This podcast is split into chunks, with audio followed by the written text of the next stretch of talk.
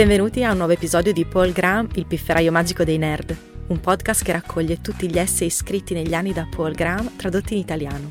Tutti gli altri essay in italiano sono disponibili sul sito paulgraham.it, mentre quelli originali in inglese potete trovarli su paulgraham.com. Cominciamo! L'essay di oggi è letto e tradotto da Maurizio Ghisolfi. Il titolo originale è Apple's Mistake ed è stato scritto da Paul Graham nel novembre del 2009. La versione italiana si intitola L'errore di Apple. Non credo che Apple si renda conto di quanto il processo di approvazione dell'App Store sia difettoso. O meglio, non credo che si renda conto di quanto sia grave che non funzioni. Il modo in cui Apple gestisce l'App Store ha danneggiato la sua reputazione con i programmatori, più di qualsiasi altra cosa abbia mai fatto.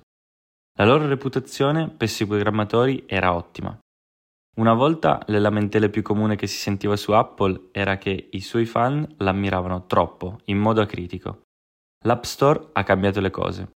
Ora molti programmatori hanno iniziato a vedere Apple come il male.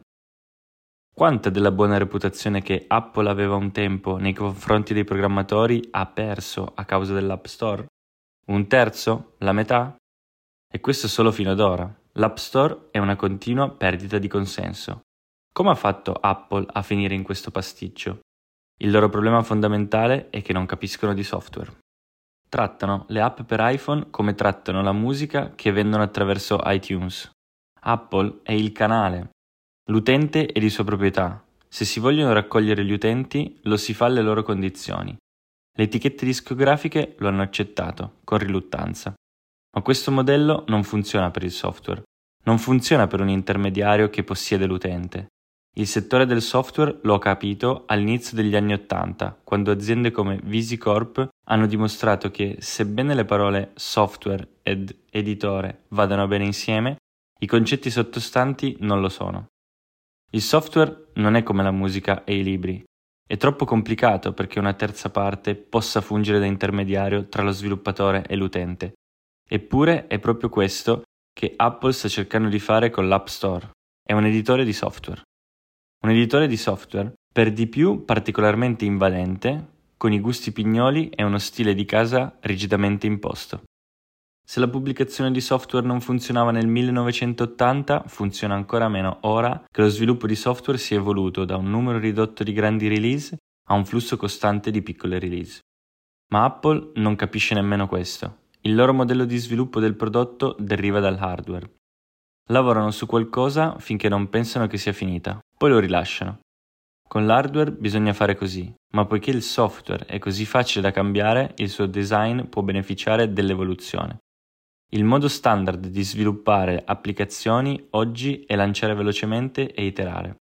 Ciò significa che è un disastro avere ritardi lunghi e casuali ogni volta che si rilascia una nuova versione.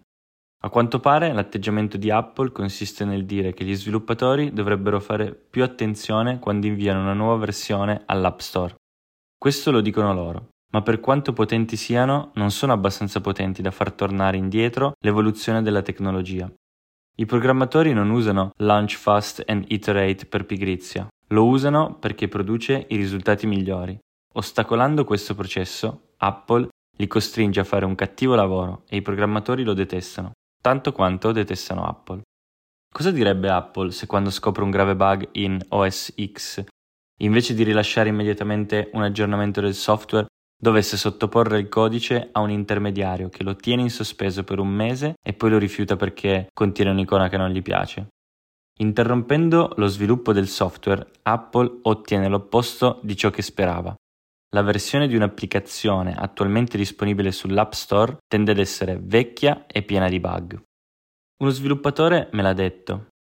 Come risultato del loro processo, l'App Store è pieno di applicazioni incomplete.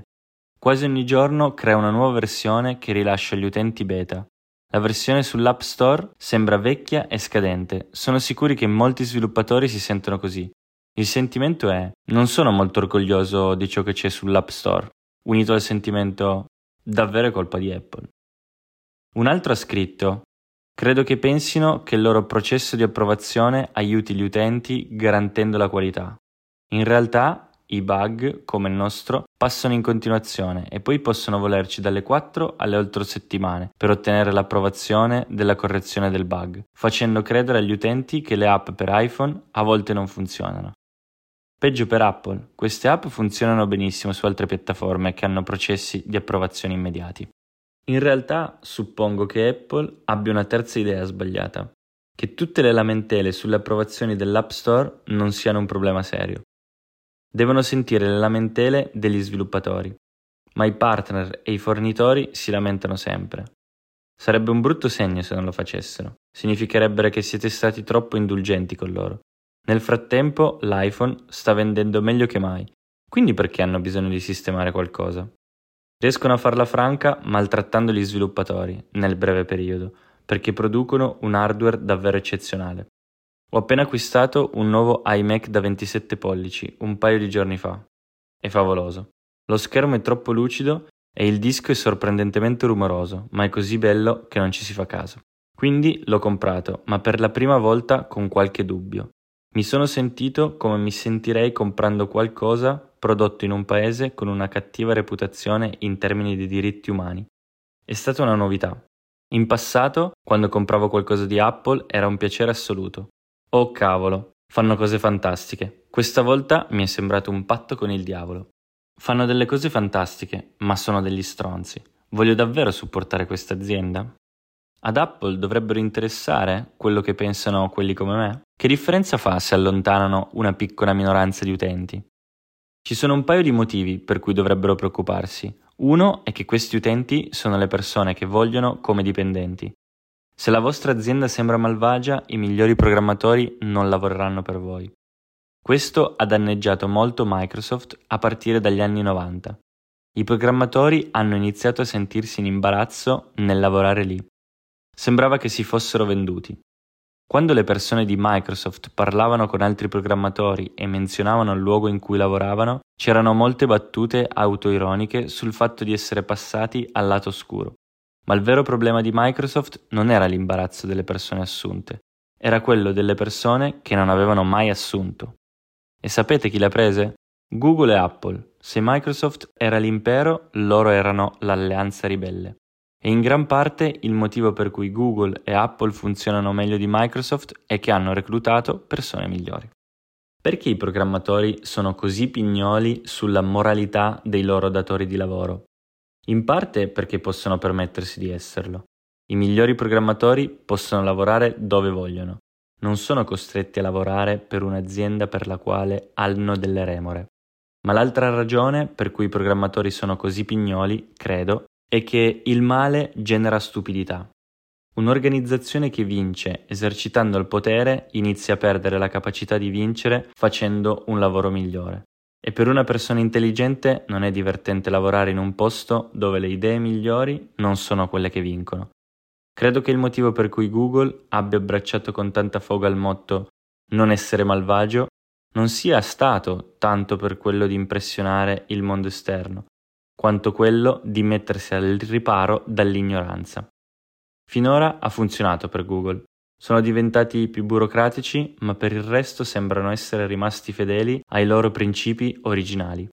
Con Apple questo sembra essere meno vero.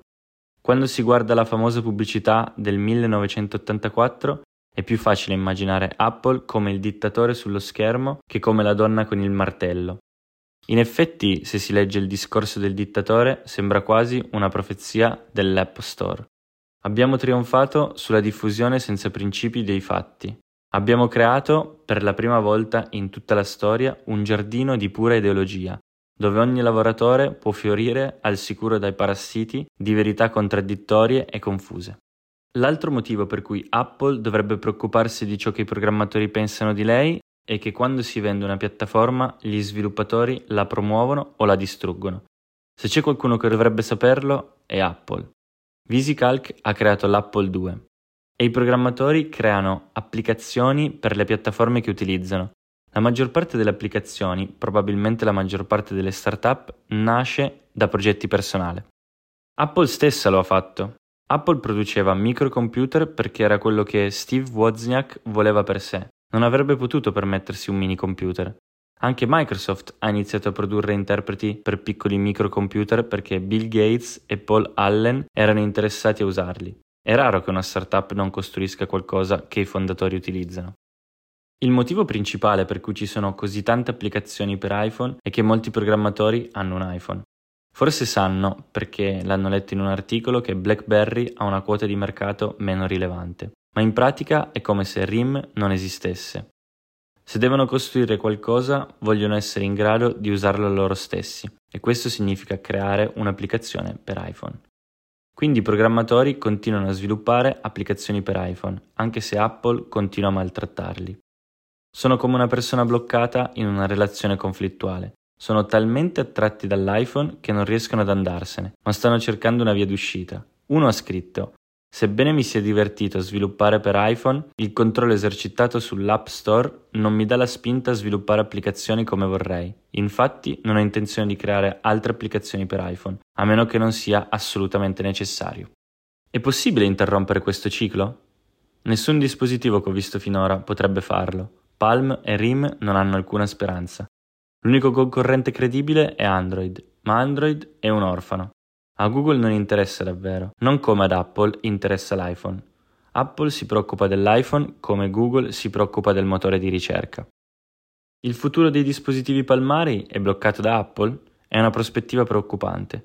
Sarebbe un peccato avere un'altra triste concentrazione come quella degli anni 90. Nel 1995 scrivere software per gli utenti finali era di fatto identico a scrivere applicazioni per Windows. L'orrore per questa prospettiva è stata la cosa più importante che ci ha spinto ad iniziare a costruire applicazioni web. Almeno ora sappiamo cosa ci vorrebbe per rompere il blocco di Apple. Bisogna togliere l'iPhone dalle mani dei programmatori. Se i programmatori usassero qualche altro dispositivo per l'accesso al web mobile, inizierebbero a sviluppare applicazioni per quei dispositivi. Come si può creare un dispositivo che piaccia ai programmatori più dell'iPhone? È improbabile che si possa creare qualcosa di progettato meglio. Apple non lascia spazio a nulla. Quindi questo dispositivo alternativo probabilmente non potrebbe vincere in termini di appeal generale. Dovrebbe vincere in virtù di una qualche attrattiva specifica per i programmatori. Un modo per attirare l'attenzione dei programmatori è il software. Se si riuscisse a pensare a un'applicazione che i programmatori devono avere, ma che sarebbe impossibile nel mondo circoscritto dell'iPhone, si potrebbe presumibilmente convincerli a cambiare. Questo accadrebbe sicuramente se i programmatori iniziassero a usare i palmari come dispositivi di sviluppo, se i palmari soppiantassero i laptop come i laptop soppiantano i desktop. È necessario disporre di un controllo maggiore su un dispositivo di sviluppo rispetto a quello che Apple consente di avere su un iPhone. È possibile creare un dispositivo da portare in tasca come un telefono, ma che funzioni anche come una macchina di sviluppo? È difficile immaginare come potrebbe essere, ma ho imparato a non dire mai nulla sulla tecnologia. Un dispositivo delle dimensioni di un telefono che funziona come macchina per lo sviluppo non è più miracoloso per gli standard attuali di quanto l'iPhone stesso poteva sembrare negli standard del 1995. La mia attuale macchina di sviluppo è un MacBook Air che uso con un monitor e una tastiera esterni in ufficio e da solo quando sono in viaggio. Se ci fosse una versione grande la metà, la preferirei. Non sarebbe comunque abbastanza piccolo da poter essere portato ovunque come un telefono, ma siamo a un fattore di 4 o giù di lì. Sicuramente il divario è colmabile, anzi, facciamolo diventare un RFS. Cercasi donna con martello. Grazie per aver ascoltato questa puntata di Paul Graham, il pifferaio magico dei nerd. Trovate tutti gli articoli di Paul Graham tradotti in italiano su paulgraham.it e gli originali in inglese su paulgraham.com.